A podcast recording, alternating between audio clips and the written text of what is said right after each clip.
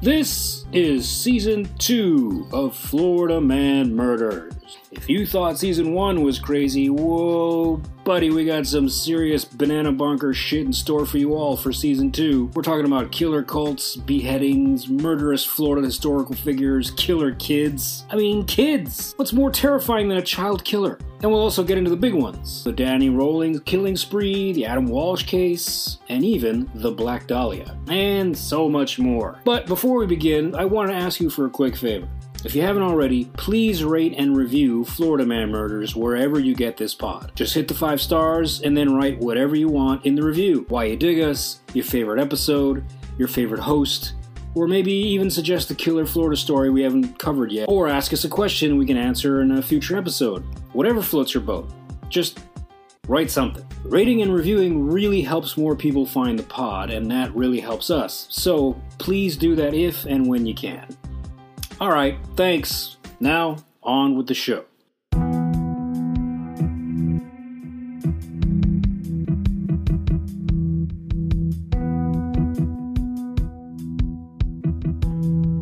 You're listening to The Florida Man Murders, a true crime comedy podcast about murder, madness, mayhem, and other shady shit that goes down in the Sunshine State. Each week, your hosts, Chris, Roger, and Siege, take you on a dark, twisted journey through the bowels of the most wretched fiends and nefarious events throughout the history of Florida. And then make inane, quote unquote, funny observations about it all, like the half soused nitwits that they are. And now, sit back, relax, and enjoy the crazy. If you dare.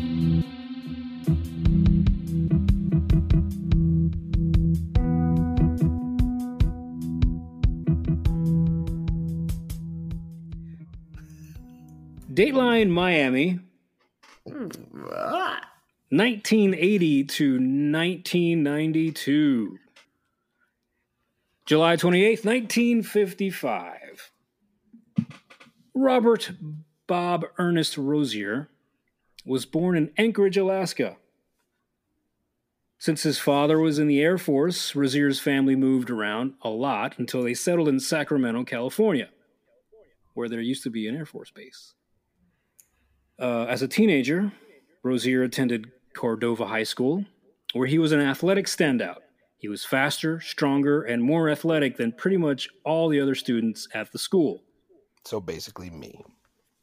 just like Siege. Yeah, just like Siege. Uh, he was a hulking six foot three, 240 pound kid. And because of this, Rozier was encouraged to join the Cordova High football team, where he became a standout defensive end. Rozier was eventually named All League, All Conference, All Northern California, and he was recruited by the University of California, Berkeley, the Golden Bears. So both Rozier's coach uh, and his teammate, future Cowboy, Packer, and Jet Ralph Deloach called Bob Rozier, quote, the best athlete on the University of California team at the time. Not sure I'm really following Rob Deloach's assessment of anything with his illustrious career. Yeah. I know what I'm talking about. I played two games. In 1979, Rozier was drafted by the St. Louis Cardinals in the ninth round of the NFL draft. Uh, this was the same draft that uh, produced Joe Montana and Phil Simms. This is a football podcast network. Yes. Did we mention that? 1982 draft exclusively. See, kids, the Cardinals were originally in St. Louis, and then they moved to And they became the Phoenix, where they were called the Phoenix Cardinals, and, And from the Rams became the St. Louis team. And then they went to then LA. Arizona, and then the Rams, And then they went back to Yeah. Ram. And in the back in those days, there were 24 rounds. So let's start with the first first round, first pick. Pete Rozelle. uh, being that this was the late 70s, early 80s, Rozier eventually picked up a couple of questionable habits. Mainly, You don't say. he loved cocaine. Me well, too. Knew that was coming. I mean, he loved the shit out of cocaine. Rozier I, loved. I mean, I kind of share something in common with him already. We're- Siege, Siege has the athleticism. I've got the cocaine interest. I mean, this guy seems great so far. Can't, what could go wrong? Is this me? Was this me? Rozier loved cocaine so much, he spent pretty much all his money on it. This led to Rozier developing another bad habit, passing around bad checks so that he could buy more cocaine. I like You this. could do that back then. Oh, yeah. Bad checks. Just yeah. right here. I got the get money. that shit. Write it up. Yeah. Can you imagine buying cocaine with a check?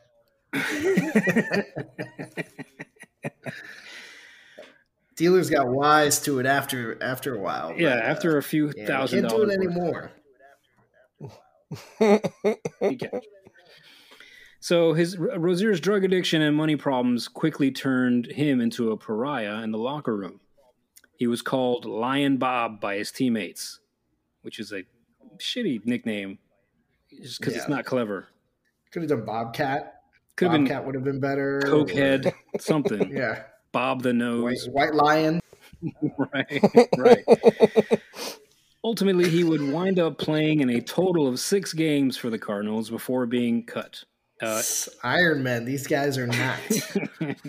Even with all that cocaine, he couldn't fucking hack being on the field. right? I mean, shit. Dan Marino got to the end. Oh, He had a. Hall of Fame career. Uh, So they say. Allegedly. Uh, so Rozier then tried out for the Canadian Football League. He tried out for the Hamilton Tiger Cats and the Saskatchewan Roughriders. Uh, but Rozier was eventually busted for passing twenty thousand to thirty thousand dollars worth of bad checks in Canada. They have checks in Canada too, huh? Yeah. Uh, Rozier had eventually earned himself 32 warrants against him in Canada, all for fraud. A lot of checks, man. That's carpal tunnel syndrome of writings worth of checks. 30 fucking thousand dollars. I gotta finish writing these checks, man. We gotta get more. Uh, Don't forget to put the memo what it's for. oh yeah, cocaine. for, Uh, for cocaine. yeah, four. Uh, K O K A N E. Rozier had eventually had. Oh, I read that part. Uh, this forced this forced Rozier to move back to the U.S. He just ran away from Canada. Uh, he went back to the U.S. and then he signed with the Oakland Raiders. And he lasted two weeks with the Raiders before being cut, and he never played a down for them. His professional football career was pretty much over. So in 1982, broke and with his career and life in shambles, Rozier flew down to Miami where he could try to get more cocaine, and while there, he met a man who would change his life. The man's name was Hulon Mitchell Jr. Hulon Mitchell Jr. was born on October 27, 1935, in Oklahoma. He was one of 15 children. Hulon was raised in an extremely strict religious family. Uh, the Mitchells were very Pentecostal, speaking in tongues, flopping around, demon possession, shit like that. When either he or any of his siblings acted up or didn't obey the Bible, his father would beat them severely. So in 1960, when he was older, Hulon decided to move out and he moved to Atlanta to join the civil rights movement. While in Atlanta, however, Hulon was taken in by the Rosicrucianisms. Uh, the Rosic- Rosicrucianism is basically like a dollar store Scientology. Ah, that's a tough, tough name. Um, yeah, it's it's, It's a real tongue. it's a tongue twister. Yeah, we're tuck, a little bit. That's why Scientology did better because it's easier to say. Yeah. It's all about marketing and It is. branding. That's it. Then getting Mhm. Tom Cruise And getting Um, celebrities on your side. So basically, they would require you to send them a couple of hundred bucks just to join. And then when you did that, they got they sent you literature via the mail, uh, where you were taught the varying degrees of Rosicrucianism, which included um, mental alchemy, telepathy, telekinesis, cosmic projection, shit like that. Uh, basically, a wizard. You pay two hundred dollars to become a wizard through the mail. Where where do I send my check? Who do I make it out to? What do I put in the memo? How do you spell that? For, for telekinesis. How do you how do you spell that? I'm more interested in the brain alchemy. I want to turn my brain into gold. Brain alchemy is amazing. Uh, when Hulon's wife found out all about this, she left him. Uh, how dare she? As women are wont to do from time to time. What is the problem? This Why sounds are you stupid. leaving? I'm out of here. Uh, so at this point, uh, Hulon turned to the Nation of Islam, where he converted to Islam, and he renamed himself Hulon X. No, no creativity there. Uh, sorry, that's taken. Um, in 1967, Hulon opened a Nation of Islam temple in Atlanta. And soon after, however, he was accused of stealing $50,000 from the temple, and even worse, he was accused of molesting multiple children in the temple. So, Hulon dipped the fuck out and quit the Nation of Islam, although at the time he claimed he quit because he felt like he was going to be assassinated like Malcolm X was. Yeah, just because your name is Yulon X. yeah, and not at all because he ganked 50k and molested Yeah, some kids. nothing to do with that. So he's exactly You're like just like Malcolm X. so Hulon changed his name back from Hulon X. He went back to Christianity and he became a faith healer. Hulon Christ. well, stay tuned. He he partnered up with another faith healer and they started their own prosperity gospel radio show. He started a podcast. On this radio show, Hulon would promise to send his listeners winning lottery numbers for a fee. Wait Um, a second. He was actually on the radio. Like it wasn't like a pirate radio thing. It was like AM. He managed to get Yeah, it something was, on it was probably AM. It's probably AM religious, the religious area in the AM. That's when you get the good listeners, man. That's the good listeners. Yeah. stuff. That's that Orlando radio You shit. ranked real quick back in the day. so uh, his thing was the more money you'd send, the more num- lottery numbers you'd get from him. Um, but soon people were onto his bullshit, obviously because nobody was winning the lottery, uh, even though they were sending him hundreds and hundreds of dollars, him and his partner. So it angered at least one person enough to they showed up to the uh, to his partner's house and shot him dead. Holy fuck. Um, yeah, that shit turned Elon, pretty shit's getting serious, man. This is you're gonna get some serious. I mean, you're good. Um, so Hulon was now forced to hire bodyguards. He he ditched the radio show and he opened his own church. Uh, Hulon's ministry grew very quickly. He began taking in big money with his prosperity gospel message. Huh. I- I- this is maybe starting to come together for me. Yeah. All right. So I think a lot of people are kind of coming around. yeah. So, uh, but seeing him no returns from God uh, from their investments, his parishioners soon turned on Hulon, and he was forced to run away again. This time, he headed for Orlando, where he became a street preacher. And in Orlando, Hulon managed to gather more followers, and he renamed himself again, calling himself Father Mitchell. Father Mitchell. Yeah. Um, in 1978, Hulon claimed that God told him to move out of Orlando and head down to Miami to start a black Israelite church. Uh, black Israelites believe that African Americans are the true descendants of the ancient Israelites. And the extreme fringe of that group believe any black person who works for whites in any way is an Uncle Tom. Um, MLK's mother, for example, Martin Luther King's mother was assassinated by a black Israelite in 1974. I did not know that. Um, yeah. Wait, are the these are the same dudes that were like all uh ganging up for Kyrie? Correct. This is this story. This is the origin story of Kyrie. Irving. Uh, if you haven't figured it out by now, so Kyrie Irving. uh, yeah, because they also believe that Jews are devilish imposters. So it's all that shit that he was spewing in that movie he was talking about. In 1980 in Miami, Arthur McDuffie, a black insurance salesman, was pulled over by four white cops and beaten to death. An all white jury acquitted the cops, and this led to the 1980 Miami riots. Um, something we'll probably get into here on the Florida Man Murders someday. Um, so Hulon used the tragedy and the injustice of McDuffie's death and the riots to stoke anger amongst his followers. He exploited people's anger over the death of an innocent black man at the hands of racist cops to grow his congregation even larger, and it worked. That, plus his charisma, helped him gain even more followers. So Hulon preached the on, that only God through him could deliver them from the brutality of the white man. Soon he began preaching that only he could deliver them from the brutality of the white man. And soon parishioners were ordered to show loyalty by cutting off family members who were not members of their church.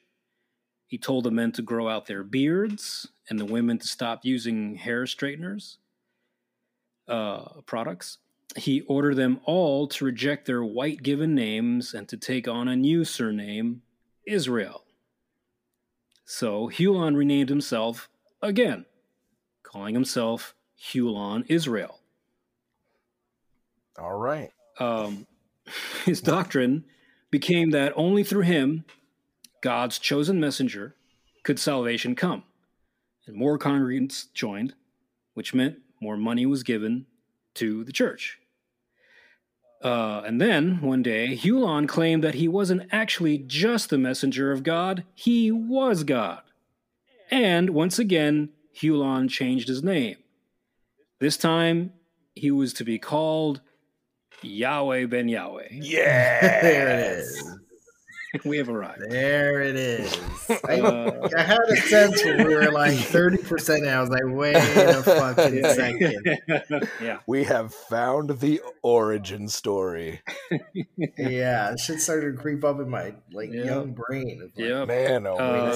second. I I hadn't thought of Yahweh ben Yahweh in I know. I was literally going to no say I haven't even heard that name in probably two decades. Yep. Yep. So I uh quick story, my my dad used to sell cigarettes when I was like really little, like three or four. yeah. And his uh area of coverage was like Liberty City and Mm. you know, Allapattah and those types of areas and stuff. Yahweh's So a- yeah. pretty, pretty hot spot. And uh so we'd go to like markets that they had that were just all like Yahweh Ben Yahweh owned and affiliated Yeah. markets, and it was like uh, as a little kid, like you'd see them all dressed in white and stuff. Yep. It was just Yep. like, where are we? Like, this is. Little Roger. yeah, it was uh, it was intense. Holy shit, that's wild. Yeah, kind Um, of like very early memory. yeah, so Yahweh ben Yahweh, which literally means God, Son of God. Um, and he named their group the Nation of Yahweh. Uh, as Roger alluded to, the group was required to wear all white at all times white robes, white shoes, and white turbans. The. Miami white parties begin. Yeah. So by the end of 1980, Hulon had collected enough money to open a temple headquarters. He moved the congregation into a converted warehouse in Liberty City, and he repainted it and they cleaned it up. They fixed the plumbing. They painted black biblical characters on the interior walls, along with a futuristic city with UFOs in the sky. Perfect. Which I don't, I don't Those, understand. those that. things all match. I mean, if you're Marjorie Taylor Greene, got Jewish space lasers, Right, right. You know, Everything it all but all the black people she can get down Yeah. with. Yeah, Uh, I like this place, but too many black people. Um, get rid of literally hundred percent of the people. yeah, yeah. So uh, Hulon ordered the members to move in into the temple and live there, uh, and he called the temple the Temple of Love. It's a dope name. Dope name. Temple of No, Love. no problems with that. Yeah. It's a, it's a Chili Pepper song coming up. Don't like that's gonna be the next album. Temple of love. Thy demons of those I see.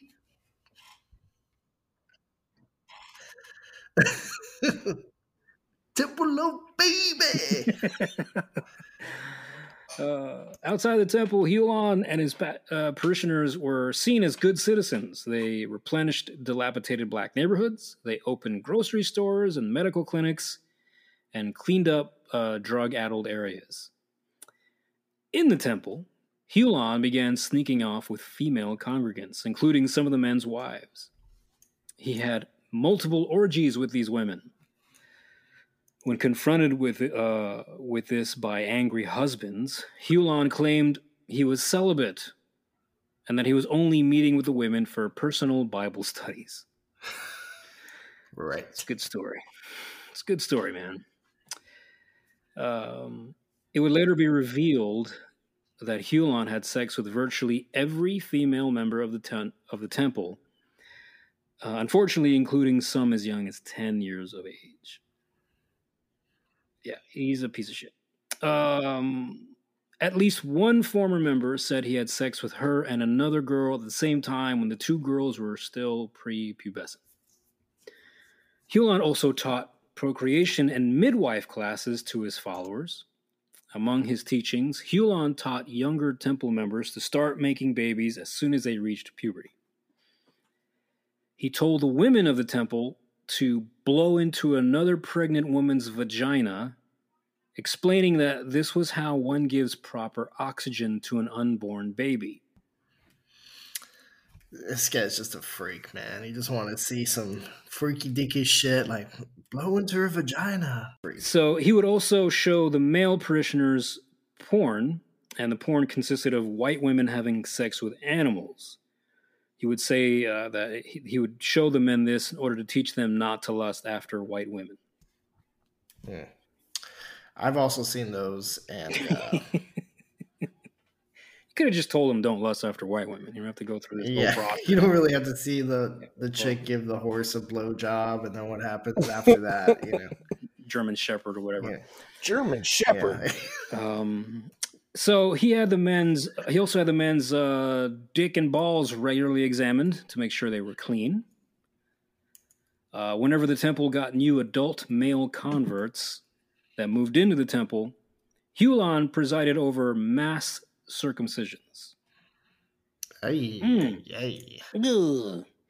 Uh, this is great. Like this is great. Like young, young, like little young, or no, like even adult male, just like adult, dudes like in their twenties and 20 thirties. Yeah, Yeah. who just now to get need to get the snips. Even crazier, the circumcisions were performed by Hulon's twelve-year-old nephew, which is fucking random and what? What? How has this is crazy, man? That's gotta hurt. Twelve-year-old kid snipping your dick. Um, yeah. Hulon ordered the congregation to be up every morning at 5 a.m. for Bible studies, and he assigned 10, quote, strong young men to enforce temple rules with big wooden clubs called the Staffs of Life. On one occasion, a man I can do uh, suspicious that his wife had been sleeping with Hulon, so he was suspicious of that. And then one day he overheard his wife telling another female parishioner that she preferred men with big dicks. Um, the husband suspected that he was not the person she was talking about. Poor guy. So he Yeah. I wonder Double- what brought him there. double was ouch. like, she might be sleeping with this guy. I do have a small dick. Hmm. Wait, how does she know she likes big dicks? yeah, exactly. Yahweh been fucking. we really should have called him. That- Jesus. so the man confronted his wife in front of the congregation. Uh, Hulon then accused the man of being obsessed with sex and ordered him beaten by the strong young men with their staffs of love. Um, He's beating he's beating the women with his staff of love. This is yeah, guy's exactly. out of control. He's got Guy is out of control. One of the men who was like the, part of the group that had carried around the staffs of love and beat this guy was a parishioner named uh, Neriah Israel. This man was a former defensive end for the St. Louis Cardinals, man formerly named Bob Rozier. Bob, welcome back, Bob. Good Is Bob Rozier? Bob Lion Bob. Welcome back, Bob. Um, the muscle. yeah, he's a muscle. What's is Rozier related to Mike Rozier? That's what Do I was know? thinking don't too think when I first heard him say Rozier. I don't think so. Yeah. I don't think so. Oh, Um, going off a Tecmo Bowl. So the man's beating and his accusations caused many of the parishioners to question Hulon's teachings. They were like, "This guy, I don't know about this guy." yeah, you're gonna lose some parishioners if you're fucking the women and beating them for it. uh, so some of the parishioners began to investigate Hulon on their own, and through those investigations, they discovered that he had indeed been accused of sexually molesting girls in his Nation of Islam temple back in Atlanta several years ago. One of the men, a man named Eric Burke, confronted Hulon with a gun. He drove to the temple and he fired the gun in the air, and demanding Hulon come out and face him. But Hulon never did. That night, Hulon sent his strong men armed with machetes to Eric Burke's house. Burke fired his gun in their direction, sending the men running away. And then Burke moved out of town. Um, which is, they, he sent them with knives, knowing this guy had a gun. yeah, Good, good stuff. Following these incidents, Hulon decided to travel the country in a white limo to spread his teachings. He went on tour. You went on tour. Yeah. I, I, ha- I have like an old tour T-shirt of it. It's great. He, he went all over the place. Yahweh ben Yahweh 1980 summer tour. 1985 tour. Speed of sound. Sportatorium, Hollywood Sportatorium. Sportatorium. Yes. Um, The Edge. The Edge. Oh my God. Lauderdale. so, November 13th, 1981, a construction worker was driving into, work, into a work site near the Everglades and he spotted a lump of sheets in an open field. He got out of his truck to move the sheets out of the way. He kicked the sheets with a foot and he felt a thud. He crouched down, he unwrapped the sheets. In the sheets, he found a dead body. The body belonged to a black man. The body had no head. So the cops were called, and in examining the body, all they could find was a set of keys. There was no wallet or identification.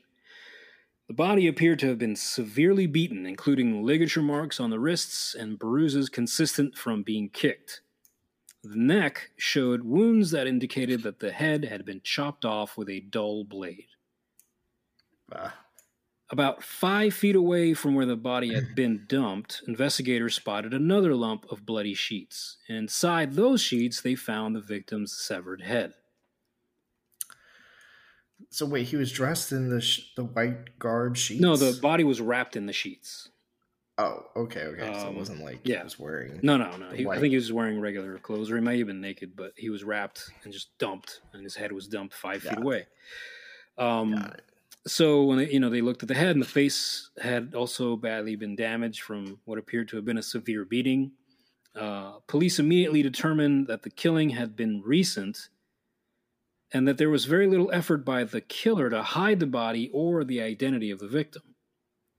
Said Miami-Dade detective John King at the time, quote, there was no attempt to hide or prevent identification because the killer left the head at the scene. Usually, when you're trying to prevent a victim's identification, you would take the other body parts, such as the hands or the head. This seemed like a ritualistic uh, murder more than anything else. I like how he gives tips on how to hide the identity of the victim yeah, because he's a fucking cop in Miami in the '80s. They've seen every type of fucking murder. yeah. There's like, uh, and probably have This done yeah. a good majority of them. yeah, too. exactly. So he's kind of like, um, I'm just gonna tell you flat out, you shouldn't do this. If you're gonna Listen do it, here. bad. You need to take the head. Take the head. Take the hands. Do it. Take them with you. This guy was sloppy. yeah, exactly. Don't be like this guy. Be better. I believe in you, Miami. The the headless victim would soon be identified as 24 year old Aston Green. So, Aston, Aston's mother told investigators that her son had recently turned to religion, and the last time she had seen him, she cooked a meal for him, and Aston had specifically requested a vegetarian meal in accordance with his newfound beliefs taught to him by his new church. Uh, She told him that her son seemed very zealous about this church, which preached a strict code of behavior and practices. She told investigators that Aston had moved out of her house a year ago and moved into the church's temple.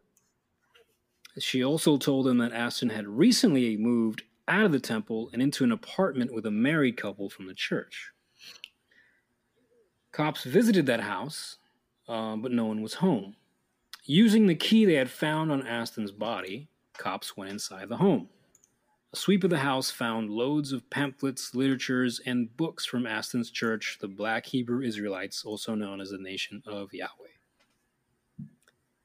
Investigators found a machete that had been tucked on the side of the sofa. And they also found a phone number that they had traced to another house two miles away. At that house, they found a group of parishioners from the Nation of Yahweh, including the man who had lived with Aston, a man named Carlton Carey.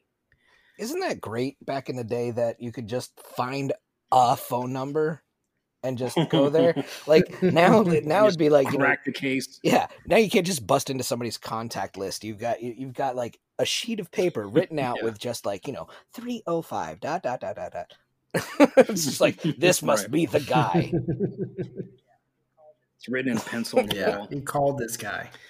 Um, the people, uh, the people the cops found in this house also told investigators that they, like Aston Green, had grown increasingly disillusioned with the church and its leader, claiming that the teaching skewed too much to an all-out devotion to him, a man who called himself God on earth.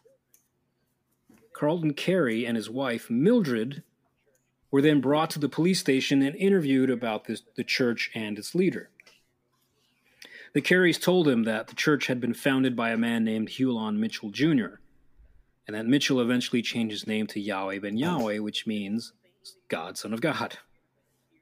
Um, Carey was hesitant to say anything more, telling the investigators that he feared reprisals from Yahweh ben Yahweh for talking to the cops.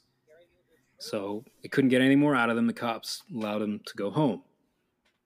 Carey and Mildred drove home, and when they got there, four masked men were waiting for them inside, armed with handguns. The couple had been ambushed. Uh, Carey was shot point blank in the head. Mildred was shot in the chest and also had her throat slashed with a machete. Just for good measure. Neighbors called the police, forcing the men to flee, and when the cops arrived at the home, they found that Mildred was still alive. Miraculously, Mildred survived and she recuperated from her wounds, and she told investigators that she and her husband had driven past their house several times to make sure they weren't followed. She said her assailants were wearing masks, but she was certain they were from the nation of Yahweh, and they were sent there to kill them for speaking to the cops. But there was nothing to tie any of this back to Hulon. Meanwhile, the nation of Yahweh had spread to several other states and had a net worth of over $50 million. So money was made from parishioners' contributions, but big bucks came from their own manufactured goods, such as Yahweh Ben Yahweh brand hair, co- hair care products, Yahweh Ben Yahweh tonics, Yahweh Ben Yahweh beer, Yahweh Ben Yahweh wine, and Yahweh Ben Yahweh t shirts. Don't hear cigarettes in there, so they still need to get it. That's why your dad was coming. Your dad was coming up, man. No tienen, no tienen, eh, no pueden fumar cigarro ahí, entonces tengo que ir. Yo voy con la- el camión y todo está ahí, yo se lo, ve- yo se lo vendo, a mí no me importa. Lo que están haciendo ahí, ya, yo, yo, lo que sea. Uh, I also like they had T-shirts. They did Yeah. have merch. Fucking I love how I love how he was uh, like, "Don't use any more relaxer in your hair. Use my brand tonic."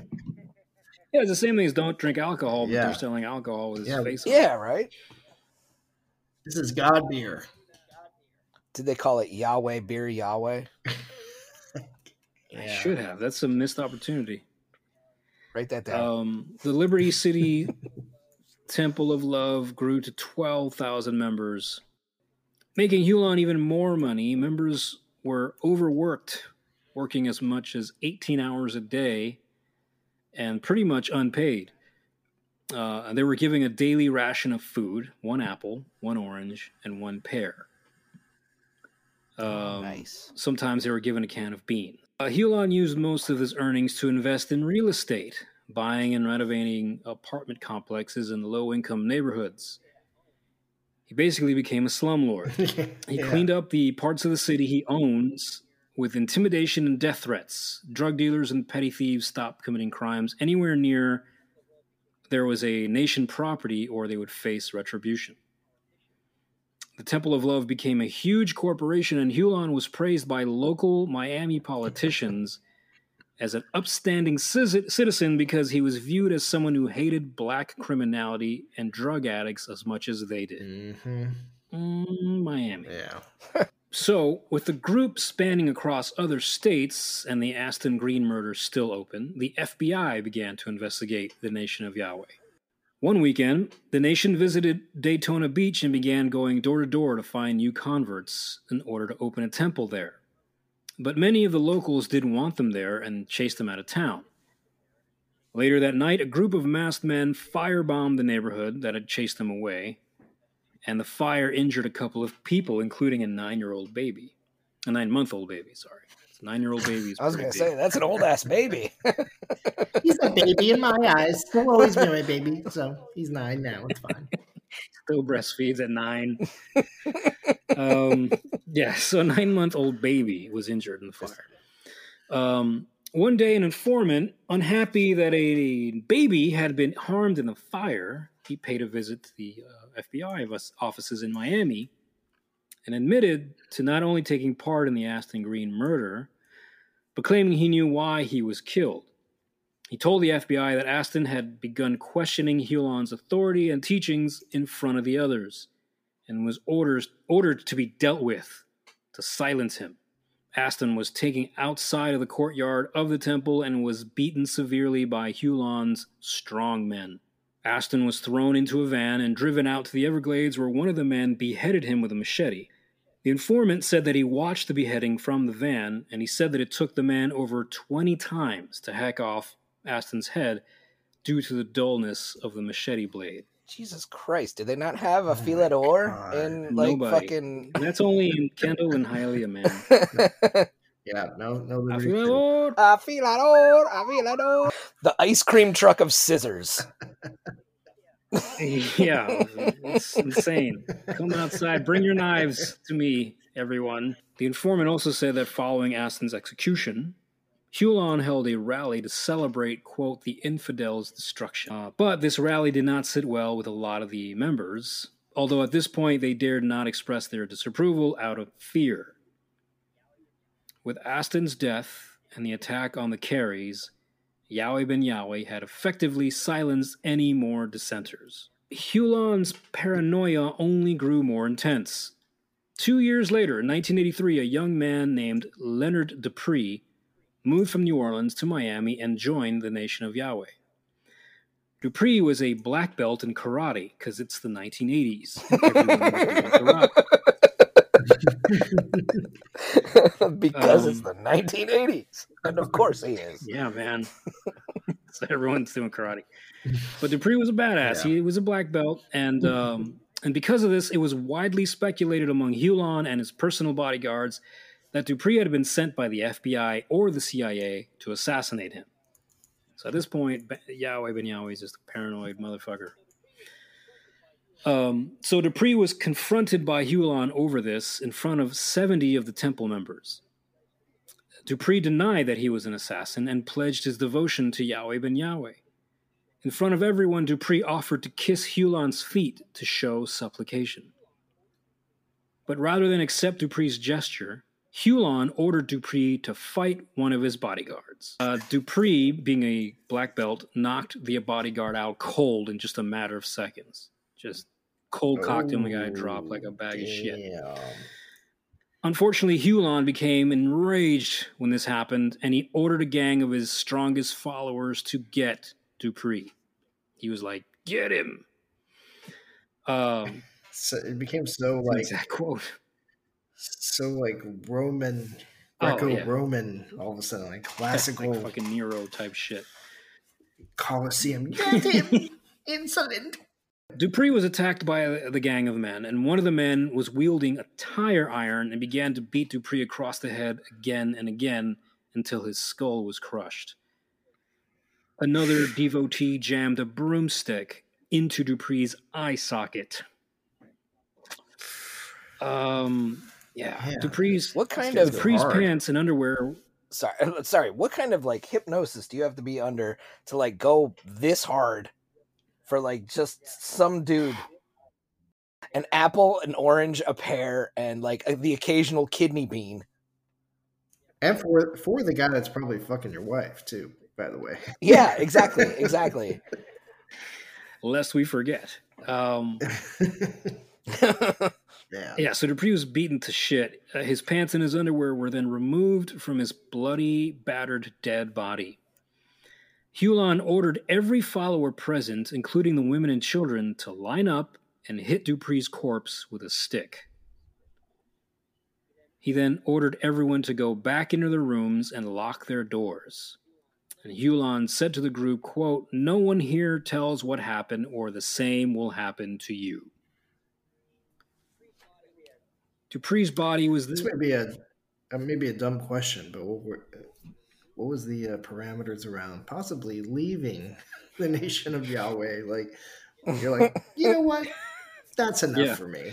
I'm I'm gonna go. Just gonna go. I'm sure. I'm sure you could just walk out and Well, be uh, fine. that's what right? happened to that couple. And Brian Austin Right. Green. or Aston Green, anyone who showed any kind of dissent were killed. Yeah. Brian Austin Green, all of them. Yeah. Um, Dupree's body was then rolled up in a carpet and dumped in an unknown canal, and it was it's never been recovered. Following the murders of Aston Green, Carlton Carey, Leonard Dupree, and the confrontation with Eric Burke, Hulon formed an elite squad of what he called his Death Angels to combat against more impending rebellions. Hulon declared before the congregation that, quote, anyone who blasphemes the name of Yahweh must be put to death. Hulon's death angels was for young, strong men only. These men had to be willing to kill at a moment's notice without hesitation. And only a select few would be allowed to join. It's like but the we're doing this all for god Correct. God on earth. uh, and it's like the Marines, only, well, yeah, it's, it's like the Marines. um, as part of the initiation to join the elite Death Angels group, each prospective member had to prove their unwavering loyalty to Yahweh ben Yahweh by killing any white man of their choosing in Yahweh's name. And as proof of the deed, each man had to bring back an ear of the victim to show Hulon. Yahweh ben Yahweh's most prolific Death Angel member would turn out to be a former standout college and NFL defensive end, Bob Rozier. yeah get that cocaine Uh, Rozier wanted not only to be a Death Angel, but Hulon's most effective Death Angel. So, on April on an April evening in 1986, Rozier armed himself with a 12-inch Japanese-style knife and wandered into the Coconut Grove neighborhood to hunt for white men to kill. Walking around the grove, Rozier noticed an inebriated man staggering around and followed him to his apartment building. Rozier forced himself inside the apartment and stabbed the man in the chest. The man's roommate, who had just gotten home from work at a restaurant, was also attacked and stabbed multiple times by Rozier. Rozier left the dead bodies laying pools of blood inside the apartment, but he forgot to slice off their ears. So back at the temple, Rozier told Hulon what he had done, and Hulon praised him for it. But he reprimanded him for not following directions and bringing back the victim's ears. Rozier went and did as he was ordered.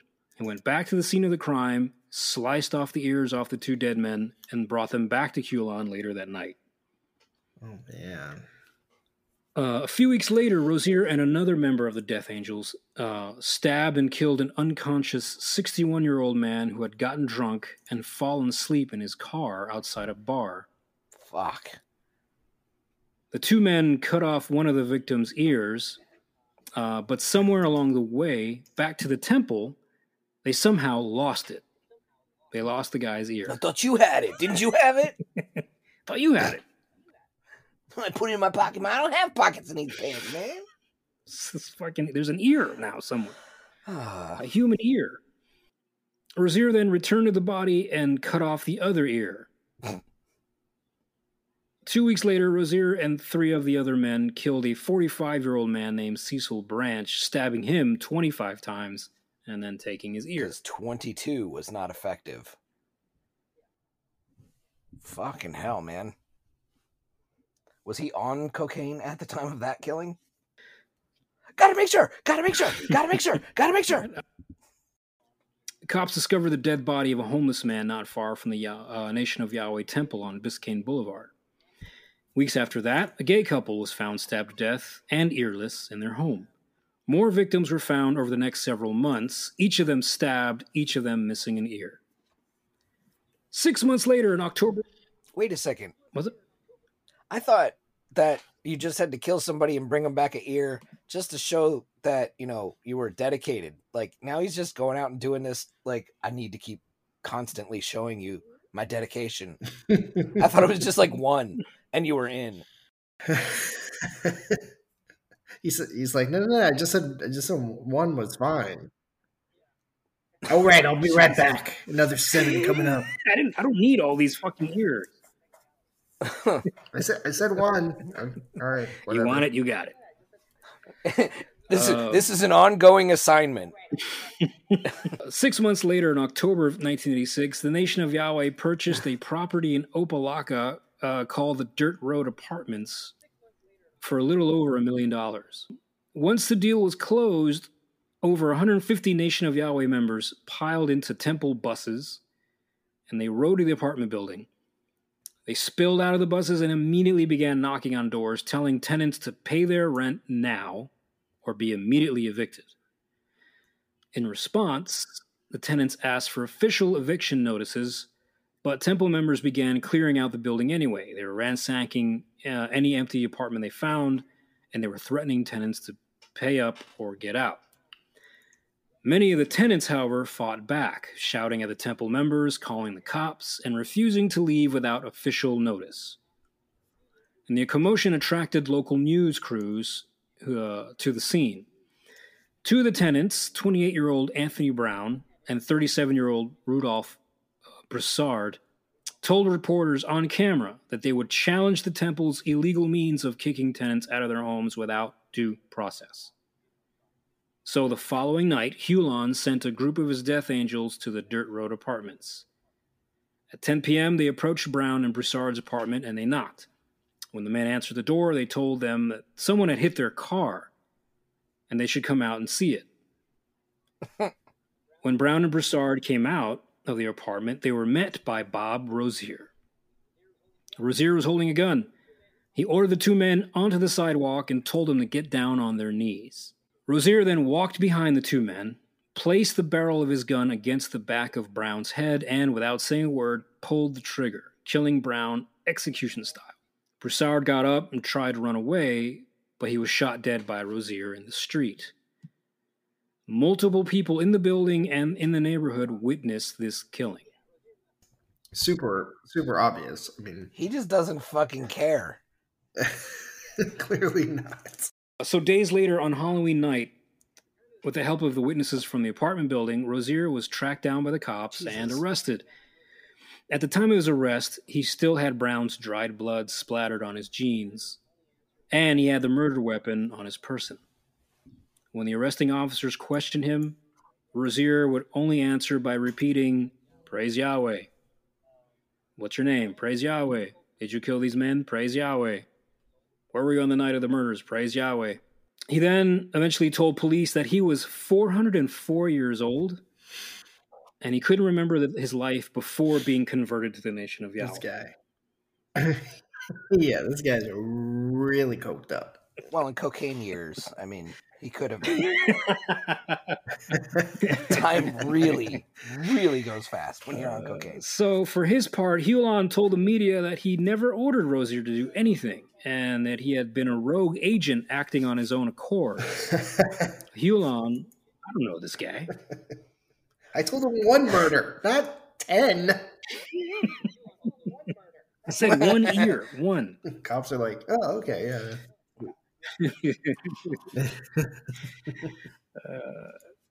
Hulon also publicly excommunicated Rozier from the Temple of Love. And Rozier was shocked by this.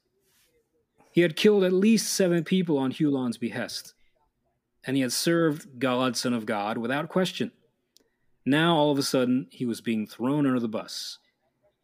Betrayed and facing a shit ton of prison time for being a serial killer, Rozier agreed to help prosecutors build a case against Yahweh ben Yahweh and his temple. But it would take another four years to finally bring Yahweh ben Yahweh down.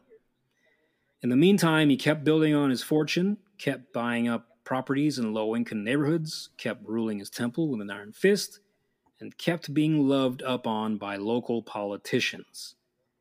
Almost four years to the day Brown and Broussard were executed in the street, the city of Miami held a rally for Hulon at the old Miami Arena.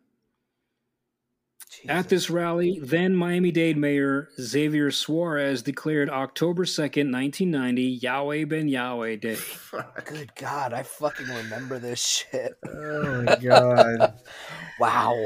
Uh, fucking shitheads. I mean, oh yeah. just looking at uh, the the video because I know you guys can't see it. All three of us are sitting here with face with face palms, hands on our forehead, like what the fuck yeah. is going? Four years oh. after all this shit, and still like, and I now proclaim October second to be Yahweh, but Yahweh Day. He's a fine, outstanding uh, citizen. He's a good man. Yeah. Clean out the street. Clean up the street. uh, meanwhile, while all this is happening, prosecutors are busy building a 14 murder conspiracy indictment against 16 members of the Yahweh Nation and their spiritual leader, Yahweh ben Yahweh. And the case relied heavily upon Bob Rozier's testimony. The 404 year old cokehead. yeah. Uh, sir, how are you 408 now? please, please tell the, the jury your age. I've aged uh, 13 years from the time that you counting. Oops, see 512. All right. What jury won't believe this man? a few weeks later, after he was named, uh, got a day named after him. Uh, Hulon flew to Louisiana to begin plans on building a New Orleans chapter of the nation. Hulon checked into his hotel and was met by federal agents outside his room who immediately arrested him. A month later, Yahweh's headquarters were raided. Hulon and 16 others were charged under the RICO Act charges. Hulon faced conviction only for conspiracy to murder. In May of 1992, Hulon and 16 of his followers were found guilty of conspiracy. He was acquitted of murder after Rozier was discredited. Discredited? But Hulon did receive 18 years in a maximum security prison. In 2001, Hulon was released and returned to Miami, but his activities were restricted and he was prohibited from reconnecting with any of his congregation. and all the husbands were thankful. He's opening up the little black book. Okay, Angela. yeah. Hello. Okay. Got it. Okay, on to. In 2006, Hulon was diagnosed with prostate cancer. And then on May 7, 2007, Hulon Mitchell Jr., aka Hulon X, aka Father Hulon, aka Hulon Israel, aka Yahweh Ben Yahweh, died. He was 71 years old. Couldn't have happened to a nicer guy. As for Bob Rozier, he had personally confessed to four of the murders, though additional three murders were connected to him. And as a result, he was considered a serial killer. In fact, he is known as the most prolific former NFL player murderer, beating out O.J. Simpson. What? Come on. So he was Rozier was sentenced to 22 years in prison, and while in prison, he was uh, put into the witness protection program to protect him from Yahweh Ben Yahweh's minions, and he had his name changed to Robert Ramses. In 1999, he expressed remorse for his crimes, telling the Associated Press that he was sorry for his crimes and he was rebuilding his life. Okay. All 3,000 years left of it. Later that same year, under his new name, uh, Rozier was arrested in California for passing bad checks. Can't get off that check game, man. Just can't get. It's, it's delicious. Can't quit it. Uh, Rozier was convicted of bouncing 27 checks for a total of $2,200. Just recently, in February of 2022, uh, Rozier was denied parole, and he is not eligible for another hearing until 2027. That's wild. One one thing of just I pulled up his uh, trusty Wikipedia, and it said that before all that, he owned an auto detailing business and worked in web design.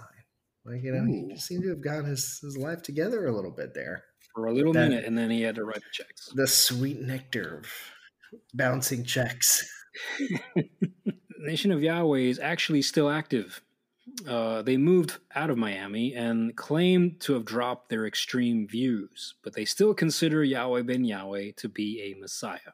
Not the Messiah, but a Messiah.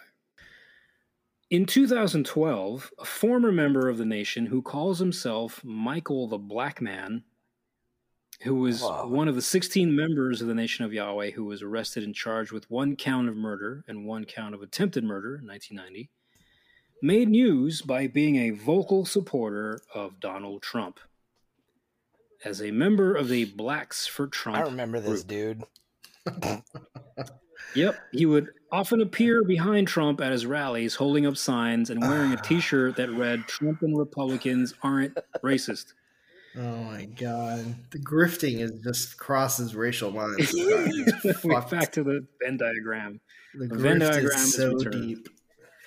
Oh man, Michael the and, he- Black and Man. he doesn't want to go by his real name. He wants Michael to the go Black by Man. Michael the Black Man. Michael, the, Michael Black. the Black Man uh, was actually one of the men who were sent to kill Eric Burke. If you remember that part of the story. Oh wow. Um, but he was he also you know he ran off when Burke fired his gun. Oh, Um, uh, Michael the Black Man was also involved in the beating up of Aston Green. Uh, he was one of the guys who beat him up inside the temple, although he did not go into he did not ride with the guys to the Everglades. He just was part of the beating. He didn't take part in the actual killing. very best people. In 2016, Michael the Black Man ex- uh, explained his support for Trump by saying, "quote One reason is because Hillary's last name is Rodham, and their family members are Rothschilds, who enslaved 13,000 slaves as collateral. She also she's also on camera kissing the head of the Ku Klux Klan and saying, "That's my mentor." That's all on my website. Everybody get that? Very coherent. What?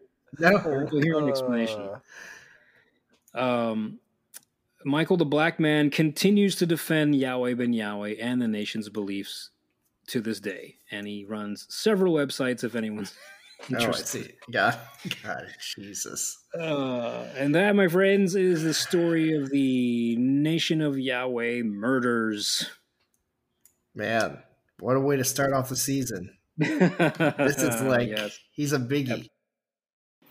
Oh, hey, uh, forgot to put this in, but um, the sources for this story come from multiple news clippings from newspapers, including the Miami New Times, the Miami Herald, the Sun Sentinel, the New York Times, CNN, and WPLG.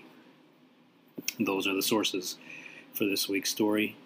And now, this is me eating an apple.